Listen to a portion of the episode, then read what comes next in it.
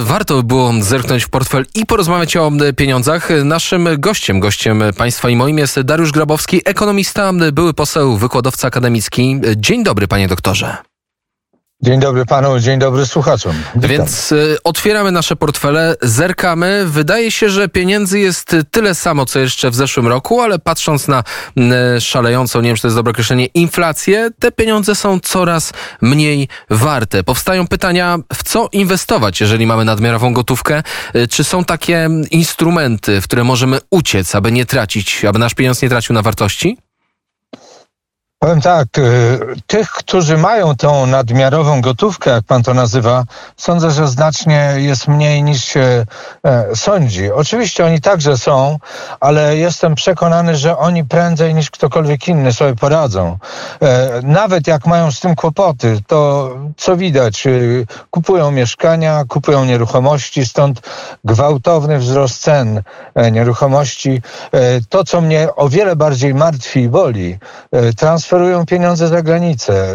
Nie wiem, czy to jest powszechnie wiadome, ale bardzo wielu zamożnych Polaków kupuje sobie apartament w Chorwacji, w Turcji, w Hiszpanii, e, czy po prostu zakłada konto za granicą, e, by mieć te złotówki zamienione w coś o wiele trwalszej wartości. Także e, tych rozwiązań dla bogatych jeszcze trochę jest. Natomiast to, co jest o wiele, sądzę, ważniejszego. Tak, jakie są rozwiązania jak... dla przeciętnego Kowalskiego? Czy w ogóle są? No więc, no więc właśnie, to, co mnie martwi i boleje, to, że w Polsce mamy dwa, a może trzy miliony rodzin, rodzin, a zatem e, mąż, żona, często dziecko albo nawet kilkoro dzieci i ci ludzie pozaciągali kredyty hipoteczne, bo chcą mieć własne mieszkanie czy własny domek. I proszę sobie wyobrazić teraz, że ich obsługa tego kredytu będzie kosztowała powiedzmy o 20, a może 30% więcej e, w krótkim e, czasie tak się to potoczy. Jednocześnie, ponieważ ich dochody właściwie niewiele się zmienią, oni zobaczą to, na co Pan zwraca uwagę. Na rynku ceny znacznie wyższe. I w związku z tym muszą sobie zadać pytanie, czy my się jeszcze bilansujemy, albo co zrobić, żeby starczyło i na spłatę tego kredytu, i z czego zrezygnować, żebyśmy mogli przeżyć. I tu zaczyna się prawdziwy problem polskich młodych tych, którzy uwierzyli, że w czasach, w których jesteśmy, oni mogą na coś liczyć i mogą myśleć, tak można powiedzieć, e, energicznie o swojej przyszłości. Tu problem jest bardzo poważny, bo z mojego punktu widzenia, w bardzo niestety wielu wypadkach te rodziny się nie zbilansują. Czyli chce pan I powiedzieć, albo... że zaciągały, no. te rodziny zaciągały, no bo po, połowa mieszkań w Polsce jest kupowana średnio inwestycyjnie, a połowa rzeczywiście do tego, aby mieszkać tak. i te osoby, jak rozumiem, zaciągały kredyty, mówiąc kolokwialnie, po same uszy, czyli nie myśląc o tym, tak co jest. stanie się, kiedy stopy zostaną podwyższone. Ktoś mógłby powiedzieć, to przecież ich wina, mogli wiedzieć, że stopy prędzej czy później w jakimś czasie pójdą w górę, ale czy spodziewaliśmy się, że aż tak? Widzi pan, czy to jest wina, czy nie jest wina, to można się zastanawiać. Ja twierdzę, że najważniejsze znaleźć rozwiązanie. E, to, że tych rodzin jest dużo, dowodzi, że ktoś gdzieś tych ostrzeżeń nie dostarczył im tak, jak powinien, ale jednocześnie, kiedy część z tych rodzin zaczynała w pośpiechu zaciągać kredyty, już było widać dla takich jak ja, ekonomistów, którzy ostrzegali, to już długo nie potrwa ta zerowa stopa procentowa, e, te tanie kredyty hipoteczne, że trzeba zacząć można powiedzieć, zwalniać albo patrzeć z dystansem. A zatem to nie jest często wina tych, e, tych ludzi. Oni po prostu zrobili to, e, co wynikało z prostej kalkulacji, albo inaczej. Gdyby tego nie zrobili, wie pan co, mieli mieszkać w norach, mieli e, nie zakładać rodzin, oni chcieli być tak jak to życie dyktuje. chcieli być podmiotem, chcieli żyć godnie. I dlatego ja o wiele bardziej myślę z troską o nich, niż e, o tym rozumowaniu, że e, no właściwie to jest ich wina. Tym niemniej fakty są takie, jakie są i dzisiaj powinniśmy sobie zadać pytanie, co zrobić, żeby ich przed tym uszczec. I ja od razu z góry mówię. Widzi pan, dramat polega na tym, że jeśli są rozwiązania pozytywne, pierwsze z nich, które ja podaję od wielu miesięcy. Niech będzie waloryzacja oszczędności tych ulokowanych w bankach przez Polaków i przez firmy. To jest półtora biliona złotych. 1500 miliardów złotych. Te 1500 miliardów złotych przy inflacji teraz sięgającej 10% to oznacza, że 150 miliardów wyparuje. To jest właśnie to, co pan podkreślił na początku, że znikną pieniądze, bo ceny poszły w górę. Te pieniądze nie będą w stanie zamienić się w odpowiednią ilość towaru. W związku z czym, żeby to się nie stało, Waloryzujmy te oszczędności o wskaźnik inflacji. Niech ludzie mają poczucie bezpieczeństwa. Wtedy nie będą pędzili, żeby kupić nieruchomość, która drożeje. Nie będą pędzili, żeby kupić samochód, bo on znowu zdrożeje. Nie będą szukali rozwiązań, nawet kupując dzieła sztuki czy coś, żeby ulokować pieniądze. To ustabilizuje rynek, spowolni tę inflację. Natomiast rozwiązania dla tych, którzy zaciągnęli kredyty hipoteczne, muszą być już zupełnie innej materii. No właśnie, przecież oni być... często nie mają e, tych e, oszczędności. Oczywiście. Dla nich to muszą być rozwiązania, w których nie kto inny, bank z bankiem centralnym na czele e, będą prowadziły politykę, w której podnoszenie stopy procentowej przez NBP nie będzie się przekładało na tak wysokie podnoszenie stopy procentowej przez banki komercyjne. Dzisiaj mamy zabawną sytuację, powiem zabawną, tragiczną. E, bank centralny podniósł stopę referencyjną do 2,25. Czy pan wie, że kredyt konsumpcyjny w tej chwili, na przykład gotówkowy, ma już cenę powyżej 10% w skali rocznej, czyli trzeba oddać ponad 10%. Może być nie dziwota, bo taka też jest inflacja. Bank nie może dokładać.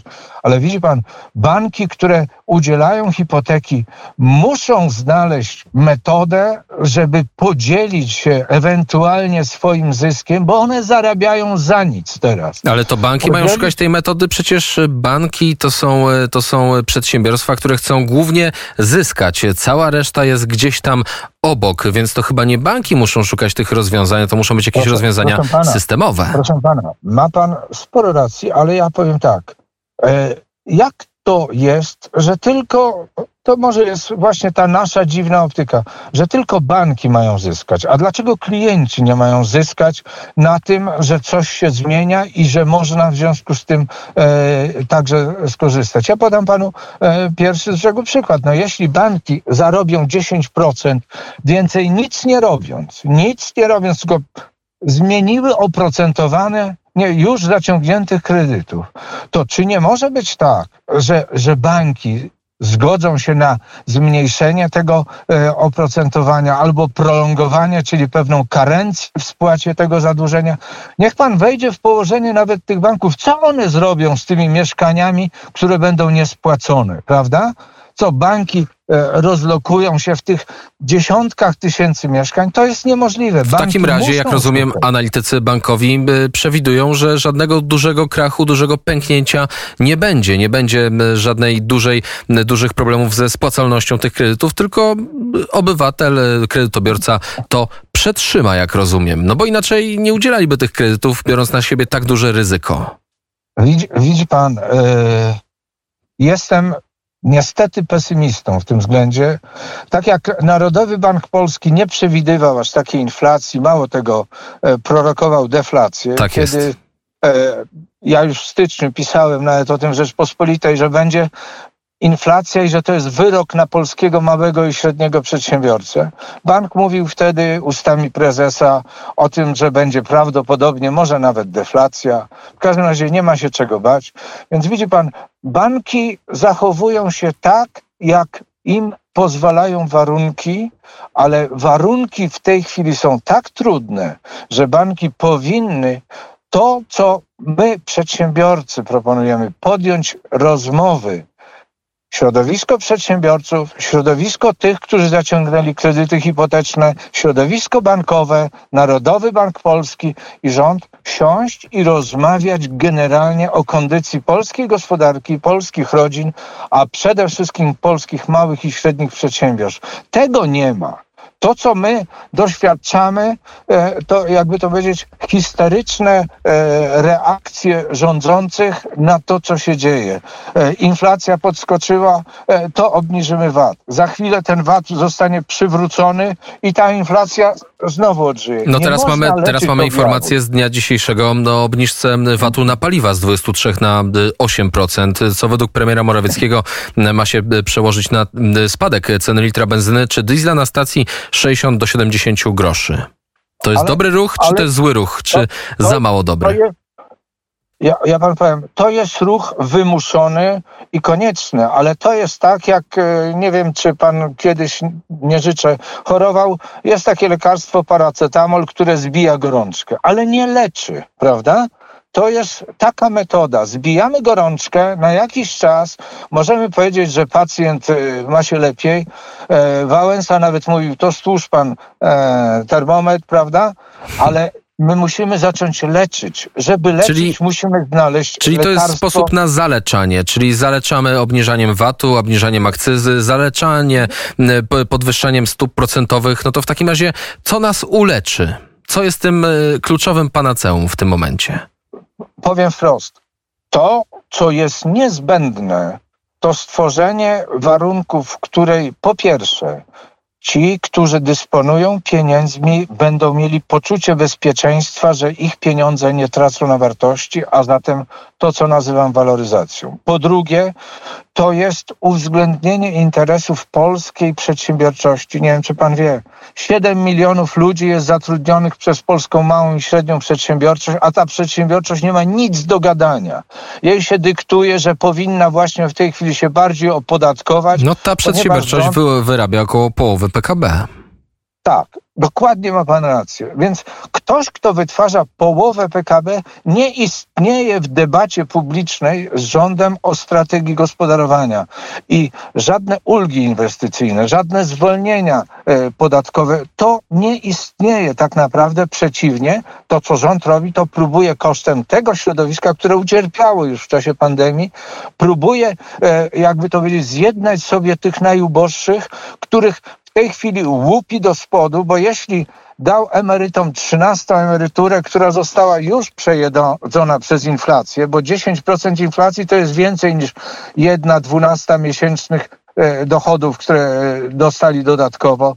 Czy jeśli pan zarabiał brutto 5 tysięcy złotych i pana e, pensja netto zwiększyła się w wyniku tak zwanego polskiego ładu o około 50%, a inflacja wynosi 10%, to z pana 5 tysięcy ubyło panu 500, a nie przybyło te 47. To są, widzi pan, to są realia, w których trzeba zacząć chcieć rozmawiać poważnie z tymi, którzy nie tylko krytykują, ale proponują alternatywne rozwiązania, a moim zdaniem ci, którzy są najbardziej do tego predestynowani, to polska mała i średnia przedsiębiorczość, ale też te duże polskie firmy, które e, naprawdę decydują o, e, o, o tym, jak wygląda gospodarka, ale nie te e, monopole prywatne, które stały się miejscem na synekury i, i wie pan, e, by tak powiedzieć, księżycowy zarobki. Zgoda, a przecież, żeby urosły duże polskie firmy, no to tym małym musimy dać odpowiednie warunki. To wszystko jest e, tutaj pełna e, zgoda, tylko to jest strona rządowa. Teraz jeszcze na sam koniec, bo pytanie od słuchacza, tak. co ma zrobić zwykły Kowalski, który nawet nie ma kredytu hipotecznego, nawet jakkolwiek to brzmi, no ale zwykły Kowalski, który żyje od pierwszego do pierwszego a tymczasem mamy wskaźniki GUS-u, mamy żywność, która tak. drożeje o kilkanaście procent. No ja. Co ma zrobić ten Kowalski? No, powiem panu tak. Jak żyć, panie doktorze? powiem panu tak, przede wszystkim, i mówię to z całą powagą, chociaż to może nie brzmi aż tak powiem, dbać o zdrowie w tych czasach, bo tylko ludzie zdrowi będą w stanie przetrwać i zarobić i utrzymać i siebie, i rodzinę. Więc dbać o zdrowie. Po drugie, zbilansować się i zobaczyć, z czego może zrezygnować. Poważnie, z czego może zrezygnować i mieć to poczucie godności, że to też się może w życiu zdarzyć. Po trzecie, zastanowić, czy nie ma pomysłu gdzieś dorobić, bo to jednak są czasy, w których niektórzy informatycy, e, no ludzie można powiedzieć o, o pewnych specyficznych e, talentach mogą dorobić, więc... e, Ale nie wszyscy jesteśmy informatykami, no stety, ale, niestety, ale, ale, czy programistami. Dlatego, dlatego ja patrzę na to, wie pan, z powagą tych, którzy będą musieli sobie zadać pytanie, z czego rezygnuje, będzie niestety wielu.